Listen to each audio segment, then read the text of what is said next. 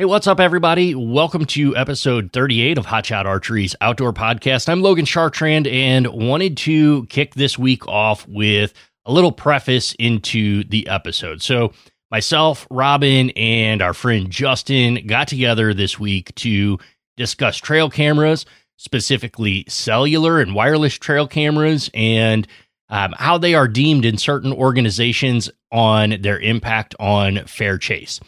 I know as we had this discussion on a very hot topic in the hunting world right now, we for sure probably got a few things wrong about some of the organizations. Um, the conversation isn't so much about how the organizations operate, but we know there are some things that we probably missed and just wanted to state that right up front. However, it doesn't change our feelings, our opinions on the topic. So we didn't want to scrap an entire episode based on the fact that we probably missed a few key points in the operation and wanted to call out that that we know that. We're we're not trying to hide the fact that there might have been a few things that we missed or got wrong. So hopefully you enjoy this. If you have thoughts or opinions on the subject we'd love to hear from you as well. You can email us at podcast at hotshotmanufacturing.com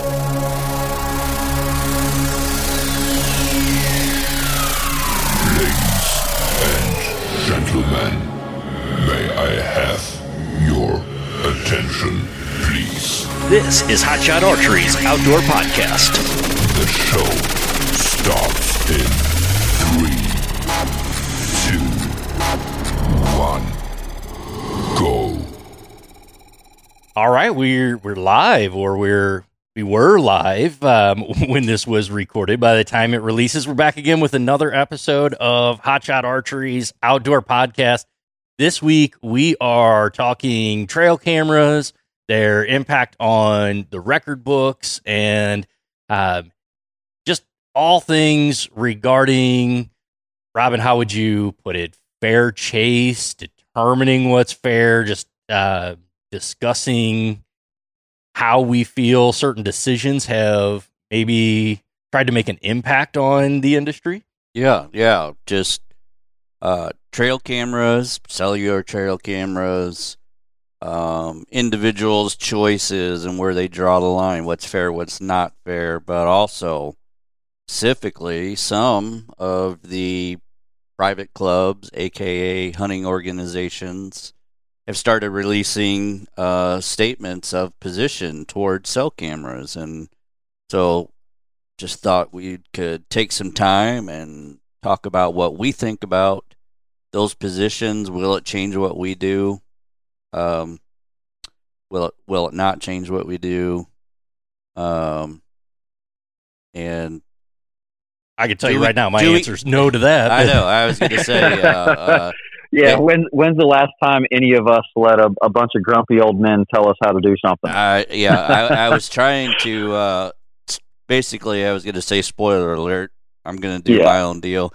By the way, that's Justin Lanclose back with us. He's been on a few times with us, fellow hotshot staffer and longtime friend, and uh, really one of the guys that has really got me turned on to um, cellular cameras and has helped me along with that and uh, made them a full time tool in my arsenal. So, Justin, thanks for calling in again.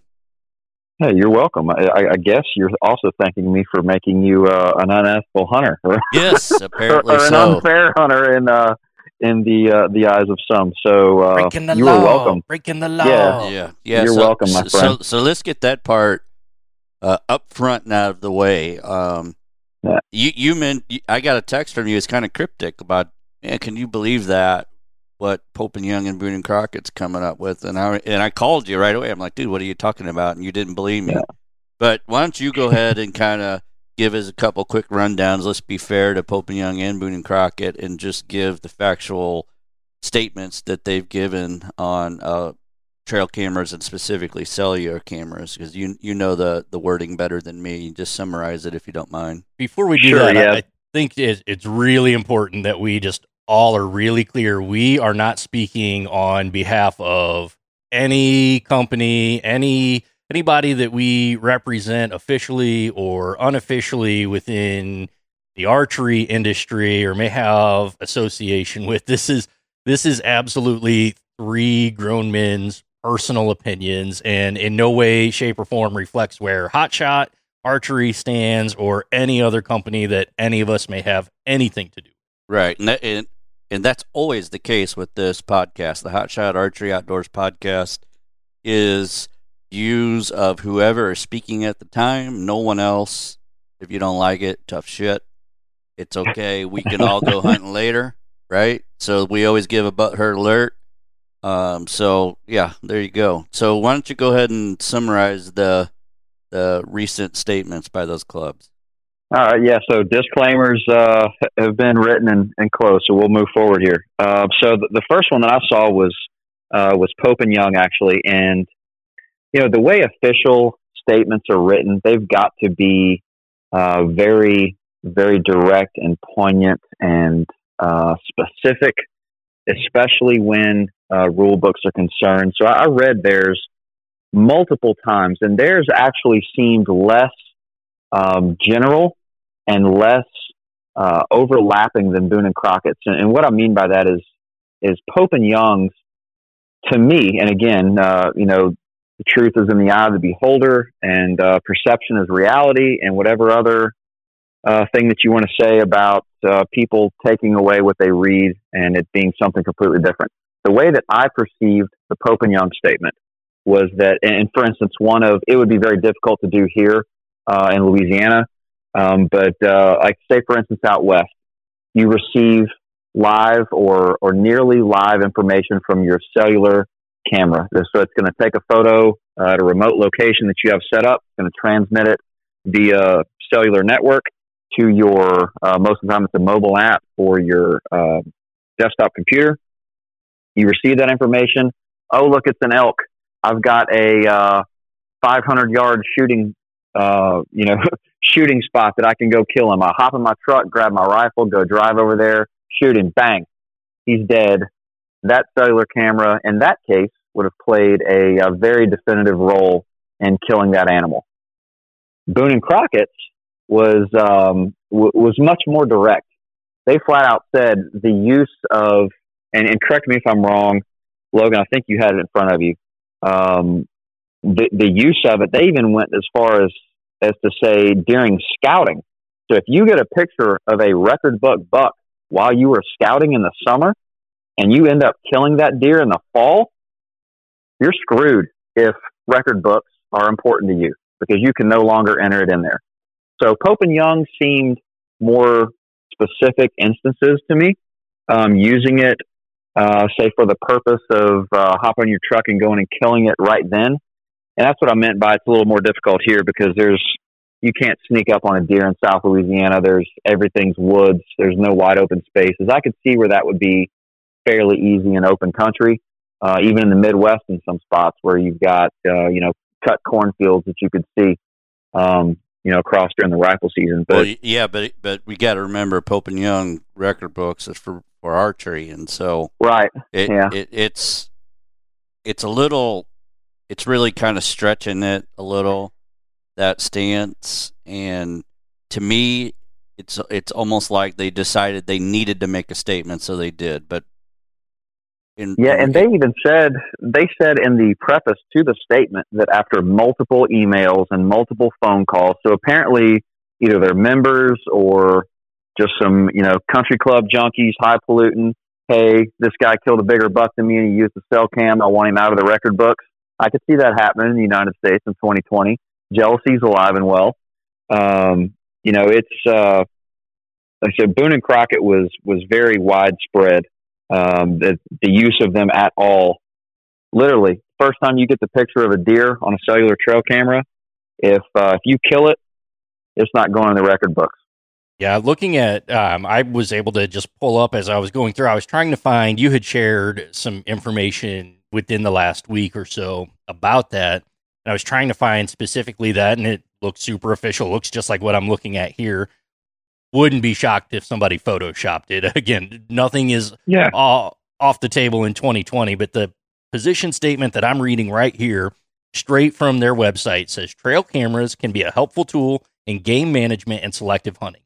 The use of devices that transmit captured or live images or video from the field back to the hunter crosses the line of fair chase. Yeah. Oh Lord. So so let, let's get this out of the way too, fellas. Um, often when we hear terms like Pope and Young and Boone and Crockett thrown around to a lot of the hunting public, that means record books. Yeah. But the reality is, uh, they're both s- separate organizations, and in fact, they are private clubs. If you want your name, you kill a, nice animal that qualifies. You want your name in the rec- that record book. You have to join their club and abide by their rules. And I always use the example of if you're a golf player, some golf clubs will not let you play if you wear shorts. And if you want to play in shorts, you're going to have to go to a different club and play golf somewhere else. These two clubs are Yeah. exactly like that.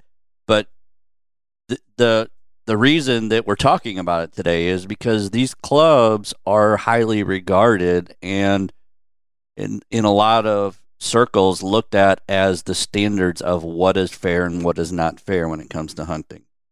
Yeah, I mean, Yeah. forever that's been the case that you know it's Boone and Crockett. This is what legitimate, great hunting, ethical hunting, fair sport. The these are the rules to be able to do this. And- as I was growing up, it was always okay. These are the rules we should follow. They're not the laws. Uh, it's again, it's like if there are so many clubs. There's the SCI. There's all sorts of clubs that could do this, different types of record books. This is one organization saying that if you want to be a part of this, this is how you have to do it. It's no different than, to use the golf analogy, it's no different than Augusta National has a lot different rules than St. Peter's City Golf Course, where I can roll out there in shorts and a t shirt. I don't have to have a, a collared shirt on, even. I can have more than so many clubs in my bag, but I'm not going to be able to participate at this other place or with this other exact- Exactly. I just think I think it's important to put that out there before we keep keep going with this discussion. Um, the focus isn't so much trying to dog these two organizations. It's more about we want this conversation to be about what we think is fair and how or not fair and how our intensive use of trail cameras and cell cameras, how we view that is, well, frankly, all three of us, I think, view it as perfectly fair. Like, we don't, I've never felt an unfair advantage using cell cams. They're just handy as hell, right? So, Yeah. that, that said, you know, we have the, we keep pushing these little disclaimers, and that's, that's just got to be part of this discussion because, uh, while we're usually not too worried about someone being butthurt, we're not out to I tar- have target any specific organization to piss them off. That's well, not the and, point. and I think, yeah, and, and to your point, Robin, we don't want to do what um, what we feel like statements like this are doing, which is dividing hunters and uh, telling other people what they can or can't do. exactly, um, and, that- that, and that's, that's- what that's made us what want to talk to do. about it. That's Yeah. exact. I'm glad you said that because that's exactly the topic. It it's partly about what we think about using the cameras, but also about why just have another uh, hunter divisive statement Yeah. out there like that. and and and I, and I hope that our listeners at the end of this can you know they they obviously will will know how asinine we think the statements are but the fact that uh, I would still share hunting camp with any of those guys or you know you can agree to disagree on just about anything uh, and, and I think that's something that uh, that we could all learn especially on our uh, social media lives Oh, without a doubt. I posted a GIF of uh, the scene in Game of Thrones where Joffrey throws himself out the window today because just looking through Facebook. But I'll say I have nothing against Pope and Young, Boone and Crockett, whatever. I won't be in their clubs if those are the rules. By all means, have your set of rules. Do what you want to do. I'm not not knocking you and saying that you shouldn't exist because of this. It's just you have now made both of these groups something that, while I probably wouldn't have joined anyway, I have less desire to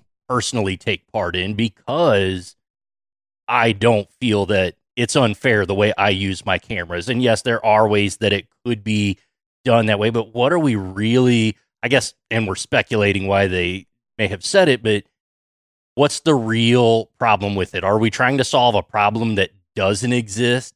Is there somebody who feels that their record for that club may be in danger, even though there's probably bigger deer than their record that are out there?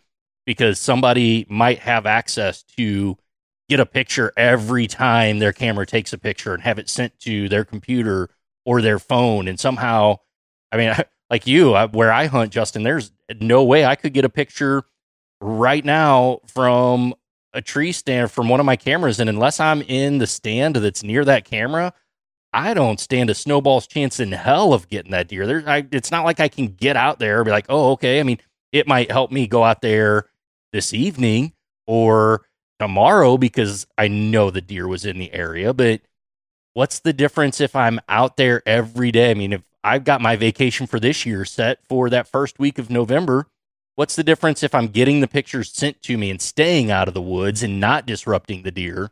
Or yeah. while I'm out there hunting, I go pull the card and sit there on my phone with a card reader and check the pictures.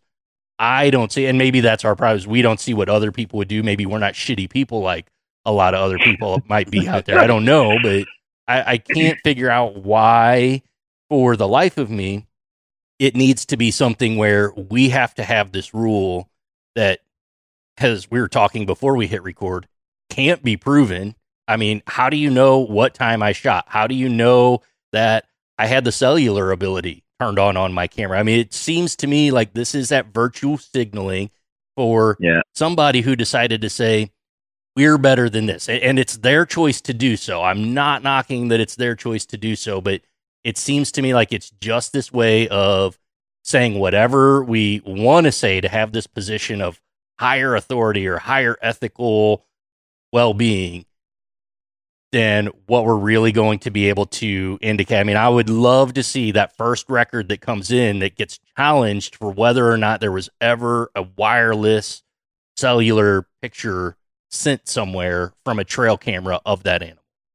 Well, that and I'm wondering what they're going to do with the the records of the last three, four, five years that undoubtedly have cell camera pictures of them.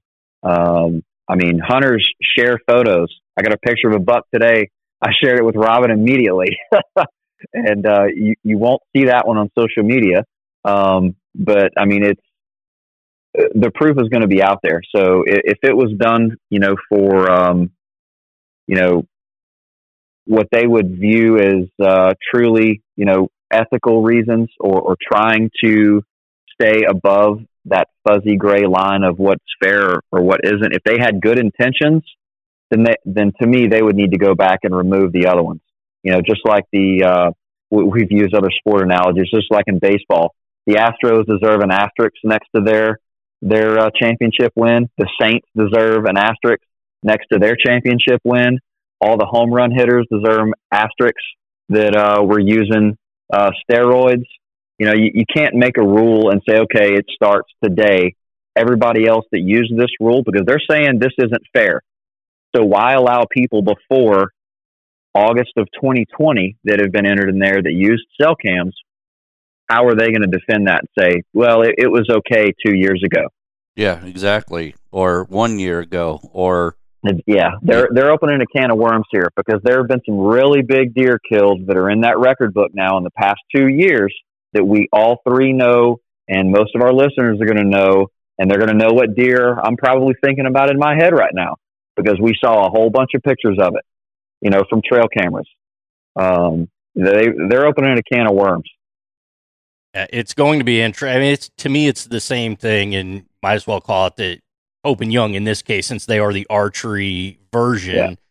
To me, it seems like the lighted nock situation. I was just out the other day dialing in a sight tape for a new sight that I've got, and I decided this time to shoot my my full hunting setup minus the broadhead. So my lighted nocks everything on my bow exactly like it was. And I was telling Robin, I said it's crazy.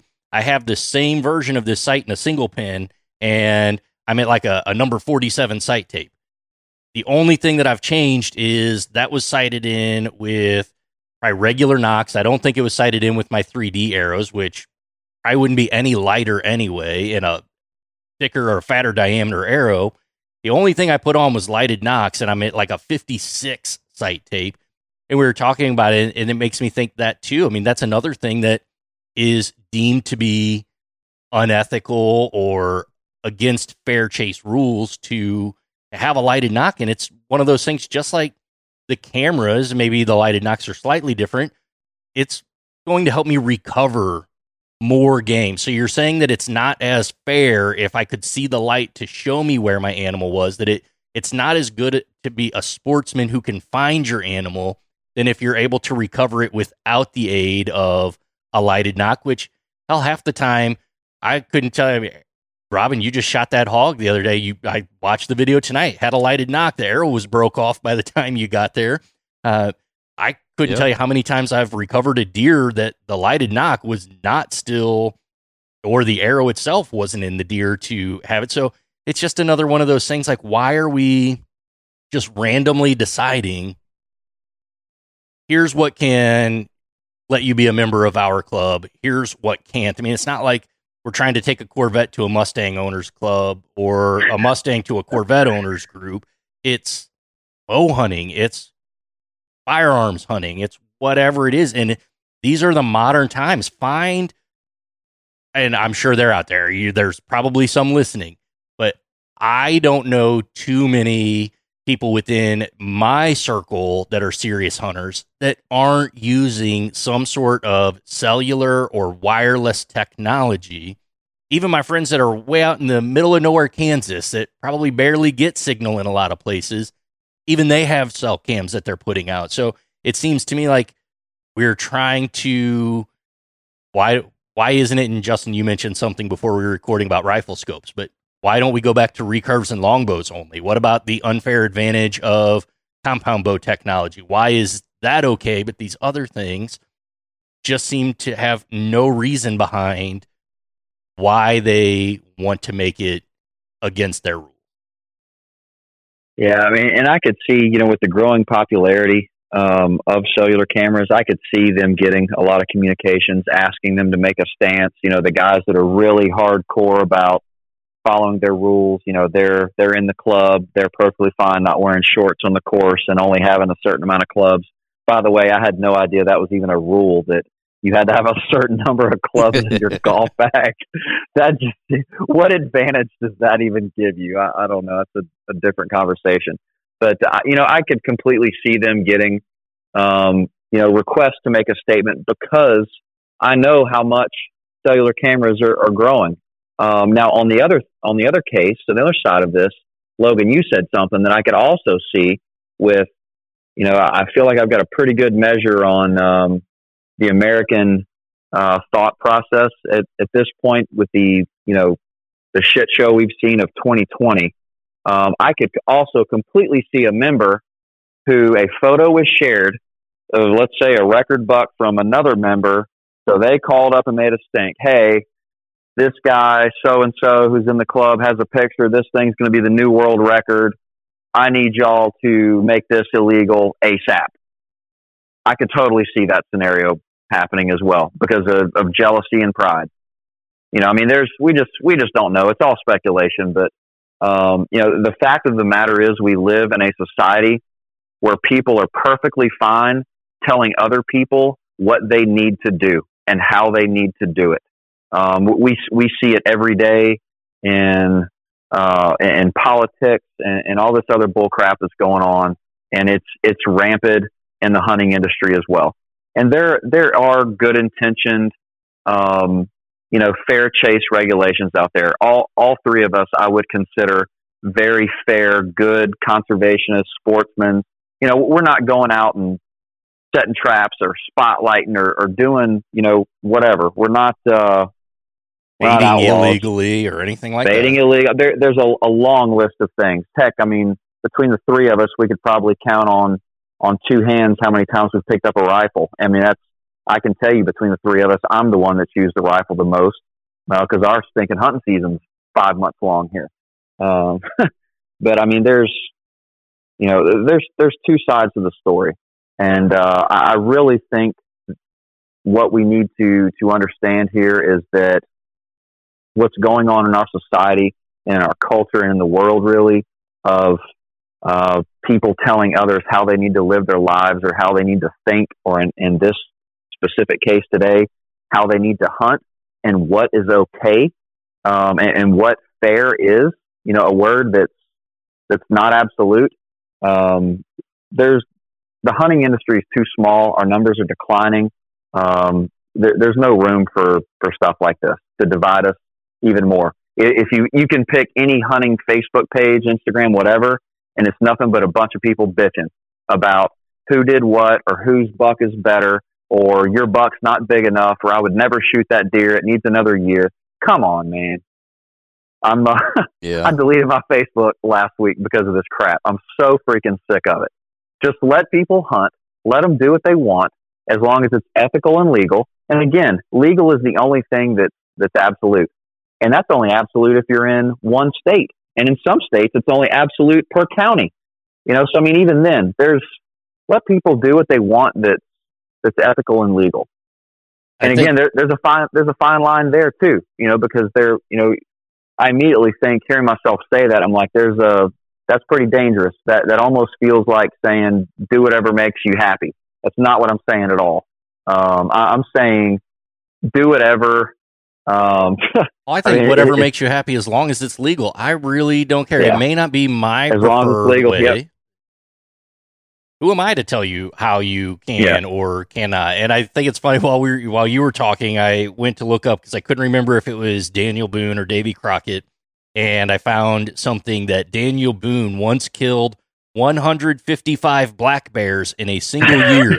So this is the namesake of an organization that's going to tell you that a cellular trail camera it, it, it goes beyond fair chase or ethical hunting standards. Not to say that his 155 were a high fence. I'm pretty sure they weren't fencing black bears in, but you're going to talk to me about ethical hunting.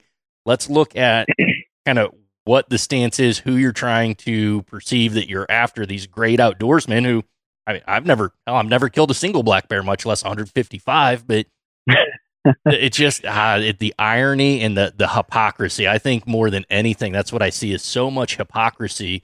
You were talking about Facebook.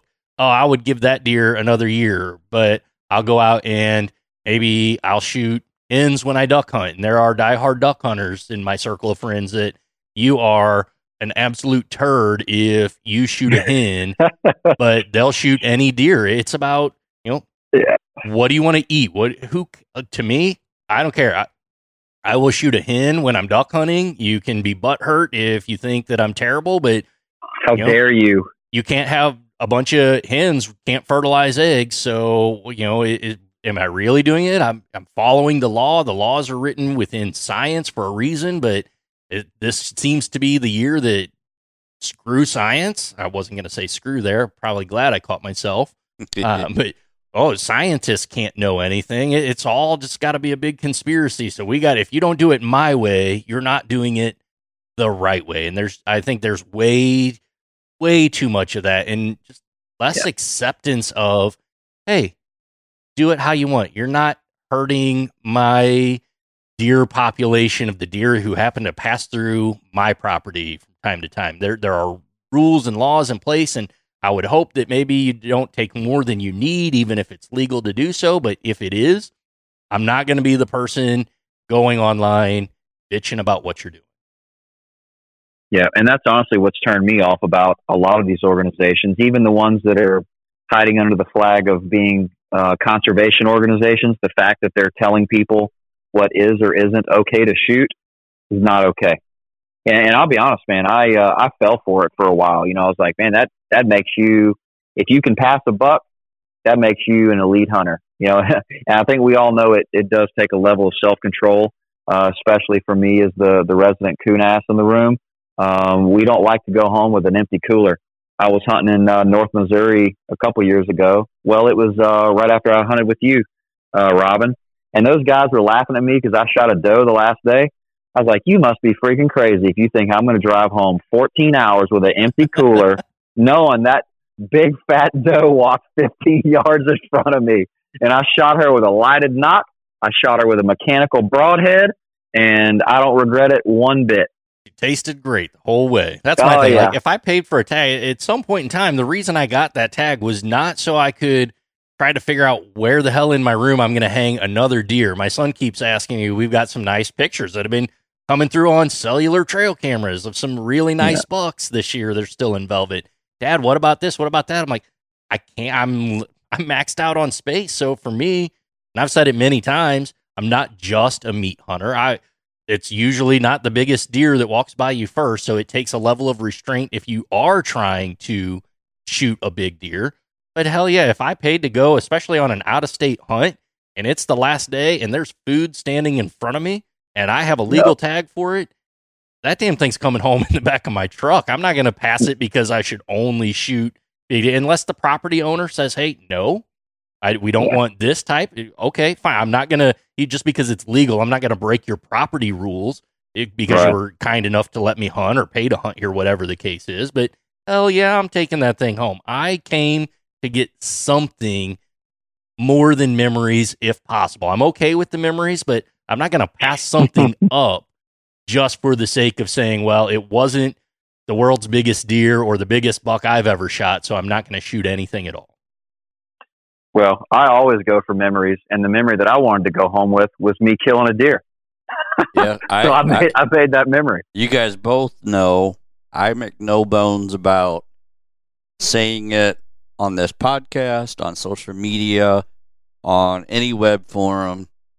I do not get up at four in the morning and go freeze my ass off because I want to be one with nature. I don't want to bird watch. uh, I could do all that when the weather's perfect. Um, I don't go to ditch the stress. I go hunting to kill something. Period. That's what the experience is about for me. Now, doesn't mean that everything that goes along with the end result of killing something isn't important because it is. It all equates to fun. I go hunting to have fun. I go hunting to accomplish a goal, and that goal, if I have a tag in my pocket, is to kill something. Now, of course, you guys both know that doesn't mean I kill every single animal that walks by me, but I killed three mature bucks last year, but guess what? I also killed three does, and I had just as much fun shooting the does as the bucks. Um, it's just, it's just in my blood. I mean, I you know, two nights ago, I'm uh, I'm sitting in a hog blind in the middle of summer, uh, two nights in a row trying to kill a, a big boar that's showing up. Oh, speaking of which, let's talk about that. Let's talk about this situation here. Yeah, because you didn't get it, Wa- wa- right? was this fair or not? Because Yeah, I was gonna say you're with your lighted nocks. How dare you? I, I, uh, I first of all, I didn't even know this boar was around until ding ding ding cell camera picture started showing up on my app, and um, all of a sudden, two evenings in a row, he's there within thirty minutes of the same time, and so now I'm like, well, this dude's showing up still in the daylight, two evenings in a row. All I need is a north wind. A uh, couple evenings goes by, no north wind, but I'm still getting pictures on my app every evening, and so now that's it. Like I'm dead set. I'm gonna go kill this hog. So I go the first evening. We set up. Um, guess what? I got a light. I'm gonna shoot this boar at night if he shows up at night. Shh. Cheater. Uh, he does show up after dark while the light's on, and he decides he doesn't like the light, so he leaves. I leave the light on motion detect, let him get used to it. Guess what? I get some cell camera pictures at four in the morning. He's back. so I go back the next day. He shows up on time. I killed him. Now, I'm I'm giving this long story. It's just dog, but it is an animal. Do I feel like I cheated? Uh, no, not really. I mean, I knew he was there. I was glad for the convenience of the cell cameras letting me know he was there. uh, without going and pulling that card. Did it take away from the excitement of that hunt? Absolutely not. Do I care at all if someone else points their finger at me and says, "Man, you cheat when you hunt"? Well, nope, I don't. I I can't wait till the next one. I'm uh, waiting for more cell cam pictures of hogs to show up, and I'm gonna go kill some more. Even my non-cellular cameras aren't out there for outdoor photography it's out there so I can find out if there are animals in the area, what kind of animals are in the area, and when they're using the area. So it doesn't matter if I have to go pull the card or I'm getting it sent to me. There's a reason that we all have these cameras out, and it's not to get great nature photo shots. Occasionally, a picture will come across. I'm like, wow, that's a really good photo, especially for a trail camera. That's well composed. That's really neat. You hardly ever see that.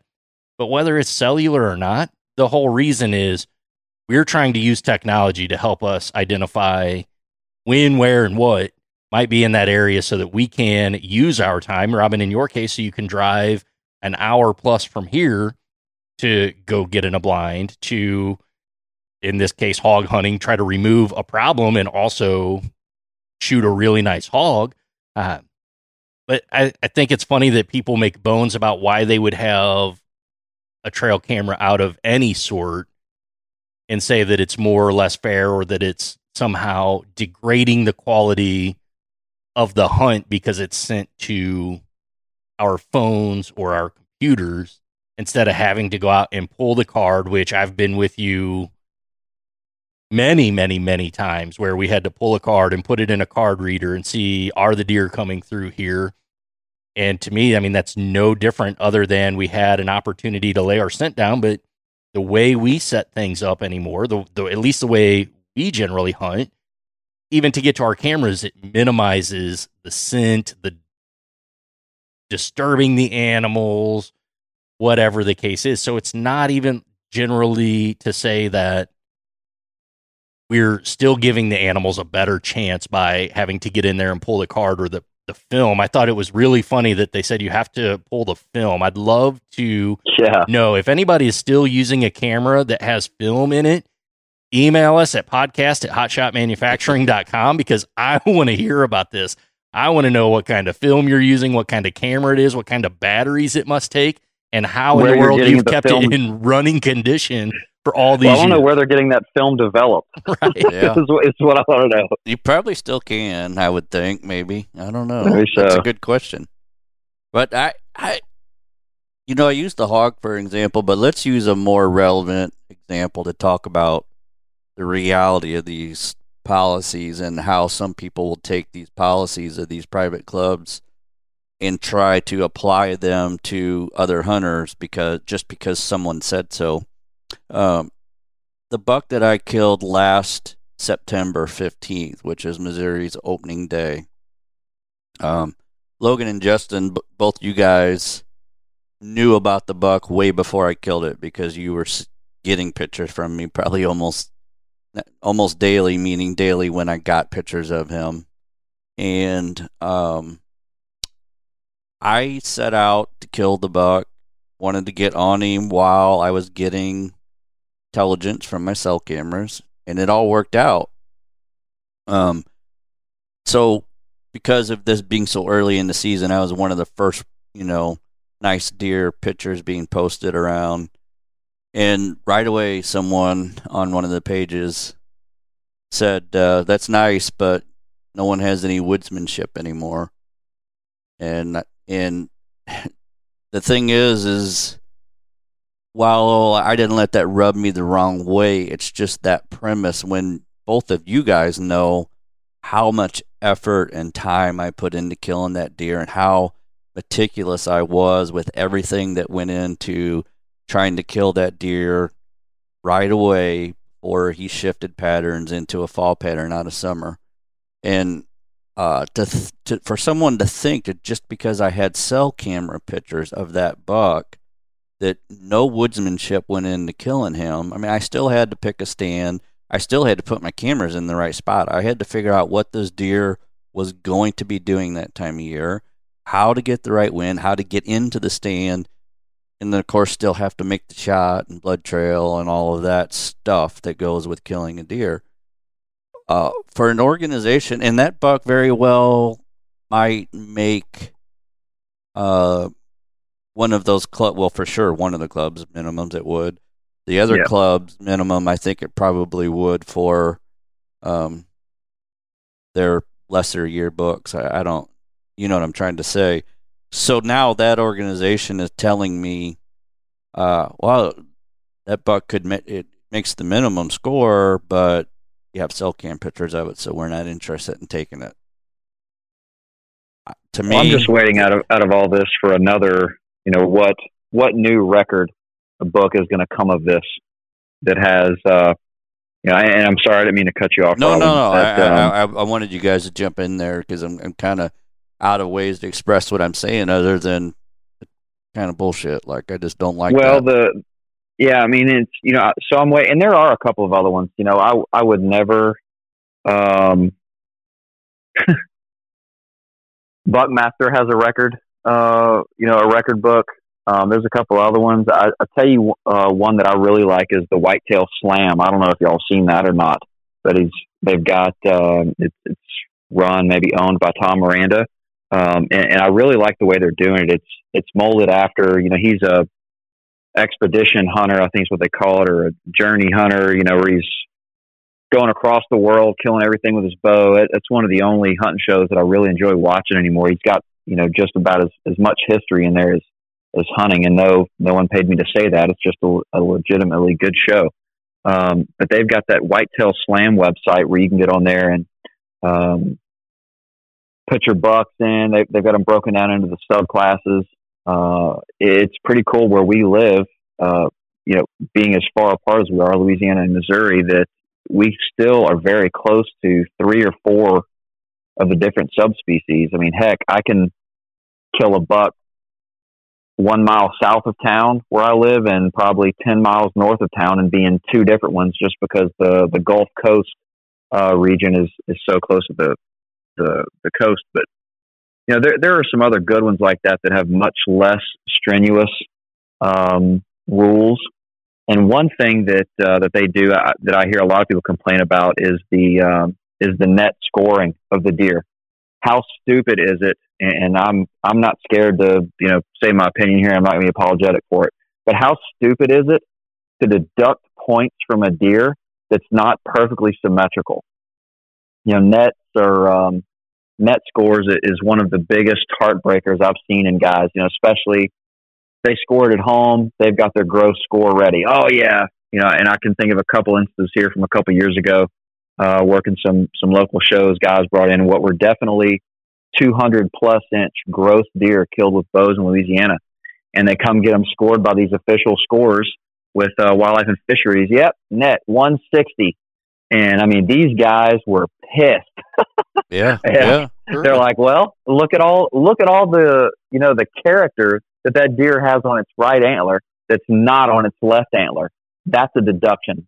To me, that makes no sense whatsoever. because it's not Um, somebody's version of Yep. of perfect. And I I would Yeah. love to see some sort of stats. I'm sure it could be extrapolated in some way, shape, or form. How many perfect deer are even out there They're perfectly symmetrical that don't have this? And why is that the perfect? I mean, to me, the perfect deer is the one that I was happy shooting, that I recovered, and that I have a chance to eat. Yeah, and why is perfectly symmetrical the goal? I mean, I want I want something that's got character and that's unique and one of a kind. Looks, you know, the the moment I see him on my cellular trail cam picture, I know that's him. Uh, you know, it just it, it's all it all goes back to some person or some organization uh, deciding what we should think is okay or what we should think is uh, the goal or what we should think is acceptable. I- I- And And and this goes back to if if we as a group, meaning hunters, could just keep it straight in our mind that it's just that club's rule, that would be okay. But but you what you just said, you've seen grown men get really upset because someone's told them their deer is less than what they thought going in, and so these private club rules have ingrained themselves into the hunting community so strongly that it actually affects people's perception of the deer that they killed and Yep. leaves them disappointed at times because it didn't match up to these private clubs um, standards and that's why i'm glad you brought that up because that is why these um, these policies that have came out lately on cell cameras bothers me so much because why feel make someone feel like the animal they killed is less than what it is just because they got a cell camera picture over of it last summer? Yeah. Like Yeah. I, I, I just can't come to grips with that. I kind of get Pope and Young's deal. Like, if you get a picture on your phone and you climb out of your stand and you walk 100 yards to where your camera is and you kill it, Yeah. that I I kind of get that, but this but it's just going too far, and unfortunately, there's a lot of a, a lot of stock put into what these organizations say. Um, instead of it being viewed as a private club standards, it's more of the hunting gospel. I I think you're right with that. It's it's the regard in which in which with those two clubs are held. That it's Boone and Crockett, it's, and not just those two. Again, there's other clubs that are out there as well. It's recognition within that club. So I totally get this is a club that can choose whatever set of rules it wants, and if you want to be a member and abide by those rules, fine. If you don't, it doesn't seem like it's fine. Like if you're a you're not into their rules, you're somehow a shittier person or a lesser hunter. But it's because they're held in such high regard, then that brings all these other people to the table. And whether it's social media or it's message boards, the internet, whatever it is, think, well, because it's not this, we also don't care. It's like, I'm not a member of that club. So why why am I trying to be held to their standards? And really, I mean, the question can be asked: Why do we get so worried about being held to standards of a club that we don't belong to? Is it because we maybe wish we would, or because it's seen to be more prestigious, or whatever the case is? But yeah, Robin, you nailed it. That uh, I wish more people would remember that it's just recognition from one particular group. It's not the group. They're not the end all be all. They don't have the final say in what is meaningful.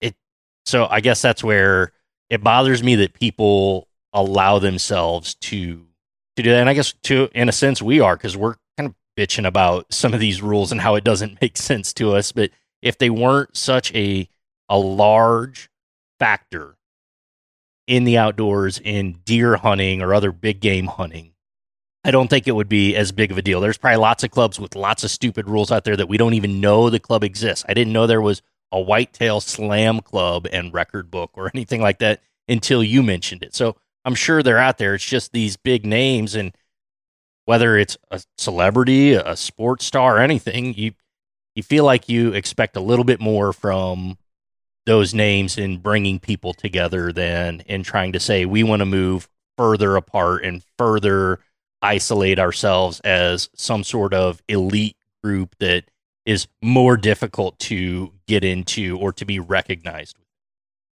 Yeah, Yeah. Well, and, and let me ask you this to you know to really be able to gauge the can of worms that they've opened, and there's always you know, and I, I've learned this in, in manufacturing that that anytime you make one change, there is a massive ripple effect across the board. So, would you agree or disagree with this statement that most of these record book deer, and I'm not talking it qualified, I'm talking top ten bucks ever killed in the history of of these two organizations were probably six or seven years old plus. They were mature, big, old deer. What happens if you got a cell cam picture three years ago of this deer as a two or three year old and you kill it three years later? Is that buck now disqualified? yeah, yeah. Because- th- I, I I'm glad you brought that up because That's crazy. that's where I kind of wanted to go with the discussion is like this can of worms that they've started.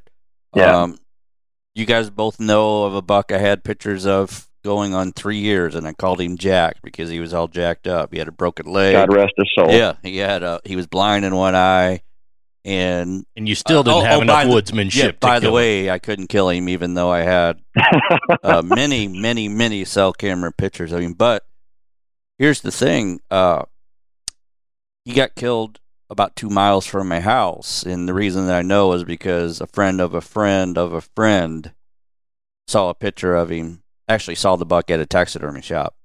So he snapped a picture, and so that picture got back to me and said, "Hey, sorry, but Jack's dead."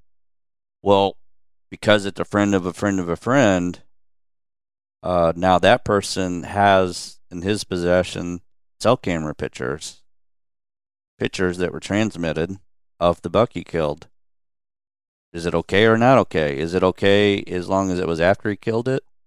But what if that guy had gotten pictures shared with him, um, Mm. or saved them off my Facebook page? Uh, Yeah. Where do you go with that? What if I don't own the camera? What if I, Yeah, Robin? What if you what own thinking. a camera, but it's on my hunting property, and you get the picture, and I never see it wirelessly, but maybe I look at it on your phone. You never transmit it to me. Is am I held against that now because somebody else had a picture of it that I happened to see and hunted that area? It's um, Well, that's a very real scenario for me in here in, in Louisiana. Most of the properties that we hunt are timber company leases. So the lease that I'm on is somewhere around 9,000 acres. So it is very possible for someone that hunts next to me to say, "Hey, look at this buck that's walking through our area," and sends it to me. Let's say I kill the buck hunting the same stand that I would have hunted before that picture got sent to me the week after. Is that no longer eligible? or, Wasn't or, my camera. or or the picture you texted me today. What if you invite Yeah. me down and I kill that buck? I'm gonna be pissed. Well, besides besides that, besides I'm that- gonna be so pissed off at I mean, let, let's let's lay this scenario out. You say, "Hey, you ought to come down and hunt with me," and then you put you say, "Now look, shoot anything you want, but man, leave that one buck alone." He walks by, and I'm like, "Screw Justin, I'm killing this one." bitch." So I kill him. But the fact is, I had a picture that Yep. Texted to me, so electronically sent to me before I killed him. Does he qualify or not? yeah. What if and, it and was by the way, not from a camera? It's still electronically. It got I sent don't know. electronically. That's what I'm saying. But it was from a cell camera, not mine. But then it was texted to me. So where is the actual line there? How are they going to figure that out? That's why I think it's a bunch of my personal opinion virtue signaling bullshit Yeah. that they have no way of doing anything about to recover. How do you identify this buck was killed at this time? This picture was here. What if you shot the deer and uh, like your situation Yeah, with Jack? The picture say. comes after. Oh. My s- camera send twice a day, and I'll probably ramp it up closer to season anyway because I don't intend to be in either of these clubs, and I'd be I'd just be happy to shoot a deer that would qualify for any of their record bucks, record books. But what if that picture came through after I already shot the deer? I'm hunting in the morning and my camera's set to not send a picture Right, until right. 9 a.m. And then I get that picture sent to me that he was also through the area at 6 a.m. before I could see him, or maybe before I climbed in the stand. And look at the three deer I killed last year. Let- Let's let's just let's talk about this. One of them, tons of pictures leading up to the season. I killed him right where I was getting pictures. The next buck that I killed, never seen, never had a picture of, didn't know he existed. I killed him. Third buck, tons of pictures, except I killed him a mile away in the stand where I never had pictures of him. So, according to these organizations, the first one is definitely not fair chase. The second one definitely is, according to them. I should be proud of that one. The third one, that's pretty iffy. Where are they going to draw the line on that one?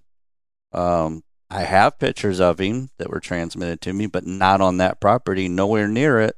and how do you determine the GPS coordinates of where you were Yes. hunting versus So where the camera what? was at?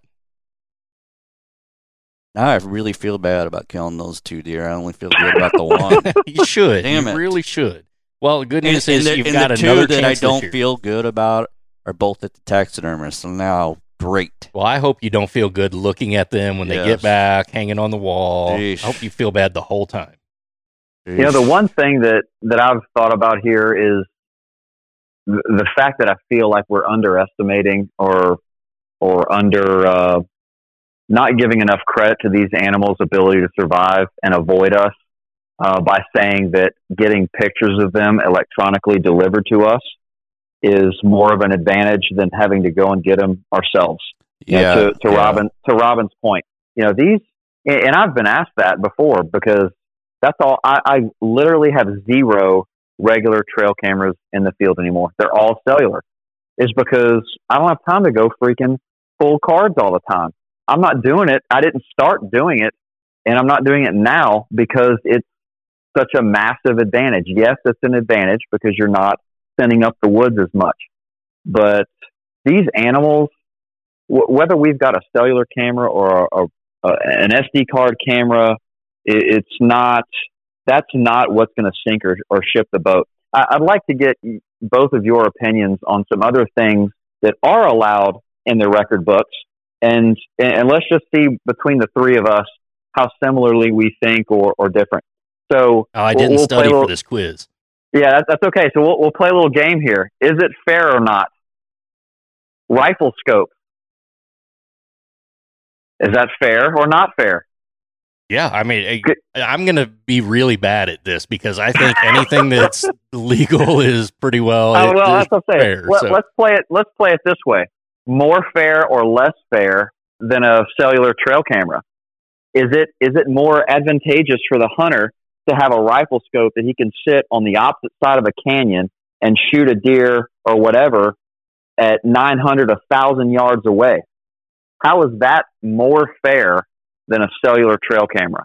So I would even go to this point, something that's more realistic to me. I, I like how neither of you are, are answering. I like how you're. Oh, I mean, let- my question. I have Let's face it. None of us can deny the advantage that it give would give, but also none of us would turn down oh hell the no! if we're if one of us has an open sight gun and one of us has uh, a, a good scope on another gun, and there's a deer that is a legit 500 yards away, a deer, an elk, whatever the animal is, and we've got a good rest and can kill it. No one's gonna say nope. I'm using the open sights because that scope's bullshit. Yeah. It's not. less sporting. I would think like I've got a stand in mind right now that has a cellular camera that I put out in February and haven't been back to since. It's solar, it's everything. It's got plenty of SD card in it. It is 30 yards away from one of my stands. So is that scoped rifle that I will have with me during firearm season if that's the stand that my son and I were sitting in is the camera more advantageous to me in the moment that a deer walks past that camera along the trail in front of the tree stand or is the scope that's going to allow me to find the hole in the brush and put that shot where it needs to be more advantageous and in that case I'm going to say the scope is way more important than getting a picture of a deer that I can already see with my naked eye. Yeah. Well, right. and, and I raised the question not to you know make anybody feel bad, but I mean because I'll be the first one to tell you, opening weekend of rifle season, my rifle's coming out, um, and we've got some pretty crazy rules here during muzzleload season. You can use a center fire breech load rifle that can shoot 300 yards, like a 35 Whelen that I own, um, or any, anything else that's uh, that's breech load um, during a muzzleloader season. Makes a lot of sense, doesn't it? Really? Yeah, but the the point being is that there are a lot of things that may or may not be more or less fair that are still considered fair to them. That rangefinders. If- rangefinders Well- are fair in Pope and Young and Boone and Crockett. I was looking it Yeah. up because I was thinking, okay, we're we're there. You just can't have a scope rangefinder combination. You can have a scope, you can dial right into the range, and absolutely, again, same situation if I were bow hunting that stand because all my stands are pretty much set up to be able to bow hunt. My rangefinder is way more advantageous to me than getting a notification that I've got a picture of a deer that's coming, even if it's from the camera that's around the bend. Okay, yeah, it's coming, but I'm here watching for it anyway being able to dial in that range by using my rangefinder and setting up my sight is way more advantageous than knowing that that deer is coming around the bend. So think about it between public and private land. Why aren't the record books split between public and private? Because I think all three of us have probably hunted both. Um, and the advantages to hunting private land are tremendous. You can, you know, put in food plots. You can build the trails that you want the deer to use. You can block entry points that you don't want the deer to use. Come on. Why aren't deer killed over minerals or somebody who used minerals to help grow a bigger deer? Why are those not banned from any particular clubs that recognize size of deer. It's way more advantageous if I can grow that big deer and then go out and shoot it than somebody who doesn't have access to minerals, who doesn't have high quality feed in the area. So why is artificially growing bigger deer somehow okay when in getting a picture of it sent to your phone is not? Doesn't make any sense. No. Well, I uh, we're about out of time, but I'm I'm glad we went down this direction with the conversation because really that's what we wanted to talk about was this can of worms that these policies ha- has the potential to cause and all of the questions that they bring up eh, And these See- are the see- conversations people are having right, now. Right, Just like us, there have is people all over the country are having the same debate, these same types of conversation. Yeah, it's you know you can read these policies posted and they seemingly are black and white, but they're just not. They're not at all, and it's gonna. It's gonna cause divide amongst hunters. Um, you know, I it. Let's face it. You know, I already mentioned the first deer I killed, and you know, someone kind of put it down because I didn't have any woodsmanship because of the cameras. Well, uh, do, do any of us think that's not going to be worse after these policies are posted? I mean, that that's going to start becoming the norm. You know, people are going to jump on that and start putting people down and questioning the legitimacy of their kills, and it's a slippery slope. It's unfortunate. Um, it's already bad enough because you have the people who aren't maybe I don't want to fortunate may not be the right word, but maybe they don't have access to cellular cellular cameras or their hunting property doesn't have cell signal. So you already have the well, I don't have it or I can't have it or whatever the Yeah. case is. And you have those people who are bitching about it. Well, oh, you and this, I didn't have that, and I can Yeah, shoot a deer. it- I- it's- if I could like do that, I the- could shoot it's like, uh, well, if I could hunt on pub- private ground, I could kill those deer too. if I were on pro staffs, I'd Yeah. get invited to Yeah. hunts all over the country too. Uh, Is that what pro staffs are supposed to do? Yeah, well, was in the you know, when you're one. a professional hunter on a Right, professional right. staff, That that's a real thing. That was. Did we get that in a private message or was that a post? I can't remember. I think it might have been a post. I know we talked about it on one yeah, of the other podcasts. it was. Yeah, That's that's, crazy. So someone's. Let me. I I, I got need to think about this because it's well worth repeating. Um, for everyone to hear. I, I, oh, I know what it was. I made a statement about turkey hunting, and I said something to the effect of, um, let's not really pretend like killing a turkey is all that difficult. Anyone, it's not that hard to call. This is what I said. It's not that hard to call one in 40 yards and shoot it with uh, a shotgun in the face. Um, turkeys aren't mystical creatures, and they're fun to hunt, but they're just not that difficult someone's response was, "Well, that's easy for you to say whenever you're on all these pro staffs and you have all these opportunities thrown at you. Of course, that's easy for you." That's where that was from. So, anyways, we're we get way off topic, and, Yeah. and it's about time to wrap Otis it is up. getting antsy Yeah, over here. Otis, Otis the Hound is, um, kind of asking, kind of wanting to know why I've been in this chair for over an hour without getting up and paying attention to him. But uh, parting shots, I guess. Are we ready for yeah, that? no, I think this is good because I think that it shows this is a conversation we would have been having whether we had podcast equipment around or Yeah. not, whether it had to be during hunting season and sharing a camp together or anything like that. So I love that we're able to share that, you know, we talk about and we gripe about some of the same things that people who aren't on pro staffs or don't work in the outdoor industry or have any affiliation with companies in the outdoor industry. We're regular people who have the same concerns and the same WTF moments as everybody else. So yeah, I think we can go around the uh, proverbial table here with parting shots. Justin, we'll start with you. Man, I think the main thing that needs to come from every single one of of the conversations that are going to happen around campfires this fall, and you know through text and on social media, is be proud of what you kill, and if you're not going to be proud of it, don't kill it. Simple as that. You use your own um, measuring stick to decide whether or not it's a trophy. Hunt ethically, hunt legally, and don't worry about what other people think. Yeah, none of That's the it. well, I know it's not the biggest, but or oh god, uh, that drives me nuts. That- when people start that, That's a whole nother podcast conversation. jeez, way to bring it up at the end, huh? Yeah, Well, uh, I'll go ahead with mine. It, it's very similar to yours, Justin. Um, my parting shot was going to be um, for everyone listening. Like, if you hunt where baiting's legal and you want to bait and kill a deer where bait, I say good for you. Congratulations. If you want to shoot a forkhorn and be proud of it, I say be proud. Congratulations. If you want to pass up a hundred bucks and finally on the last day kill a big one, I say congratulations. If you want to shoot uh, uh, three does and no bucks because all you want is the meat, I say congratulations.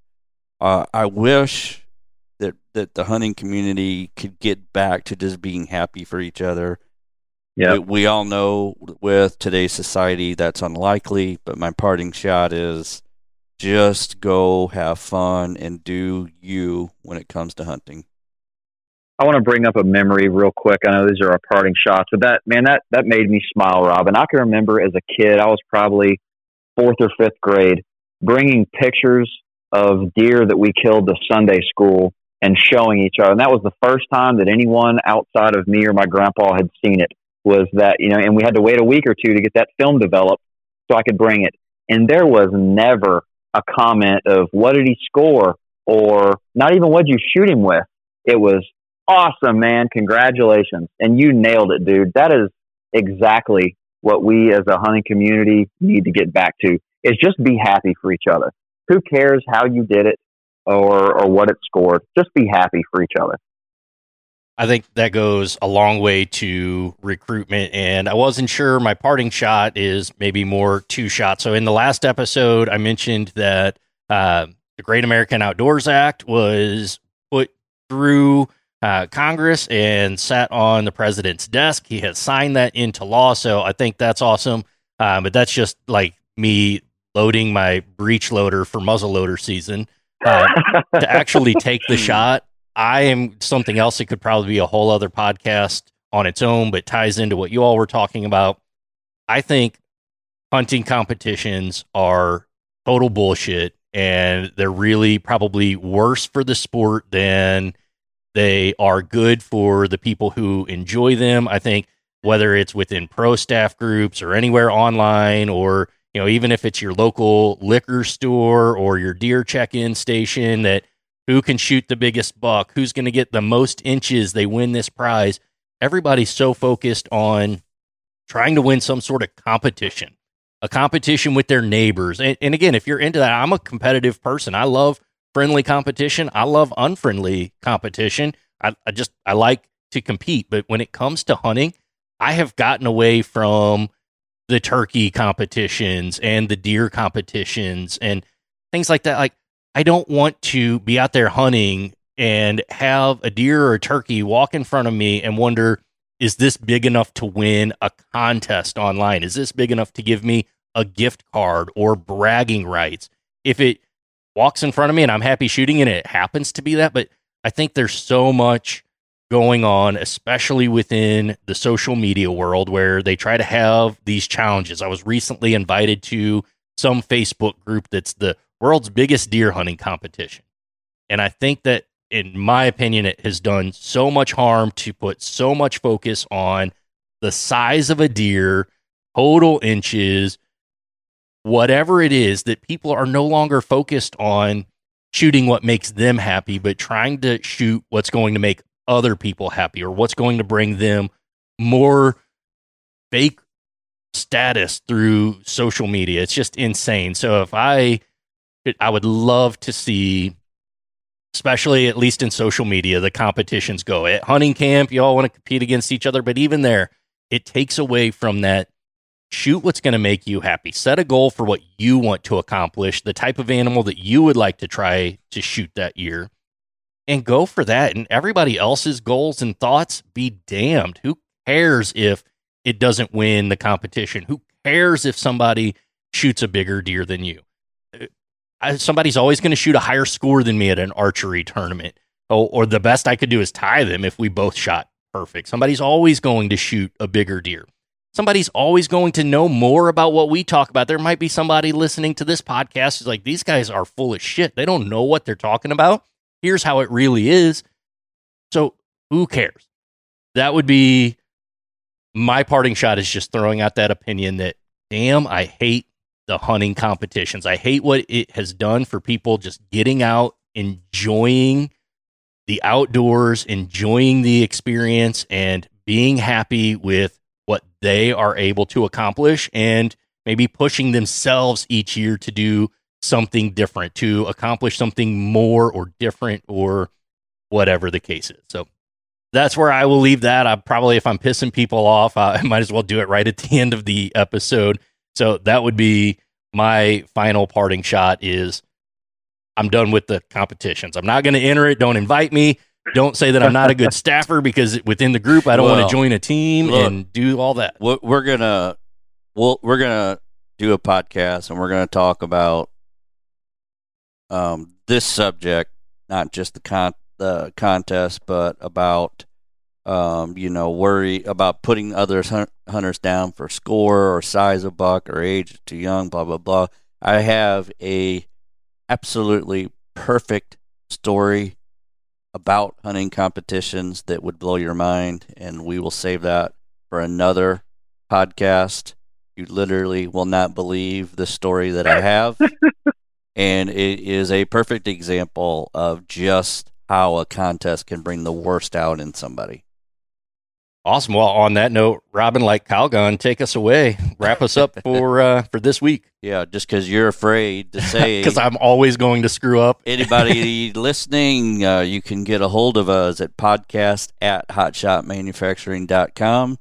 Find us on social media by searching Hotshot Archery. Um, you could find me personally by searching Robin Parks or Aim Low Robin. Uh, I'm gonna. You can't find Justin. He's hiding lately.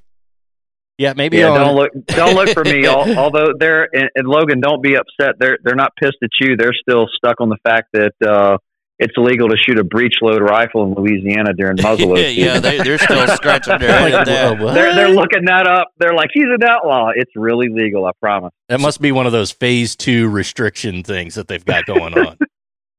yeah, I don't know. So that's all I got. Uh, Logan, you want to plug yourself and your social media stuff and your new podcast that you uh, have struck out and started. Yeah, so lots of big things going on. You can find me uh, Facebook or Instagram. I finally kind of consolidated to the same username. Uh, it's the.nemophilist.lc. Use Google if you need to figure out how to spell nemophilist. And I have also kicked off a, a solo podcast thing that's for more of like the one-on-one type conversations just around all things outdoors.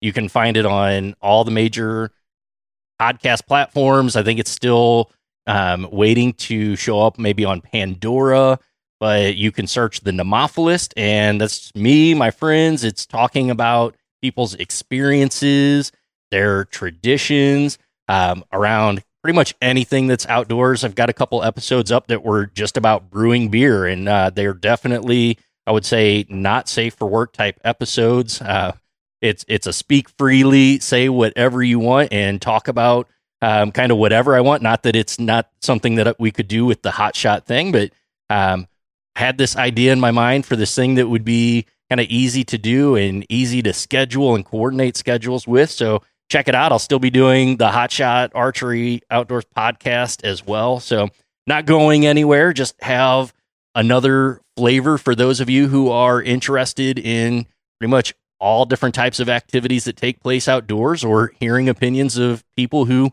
do stuff outdoors. Right on. Justin, thanks cool, for uh, joining us again. I'm sure it won't be the last time.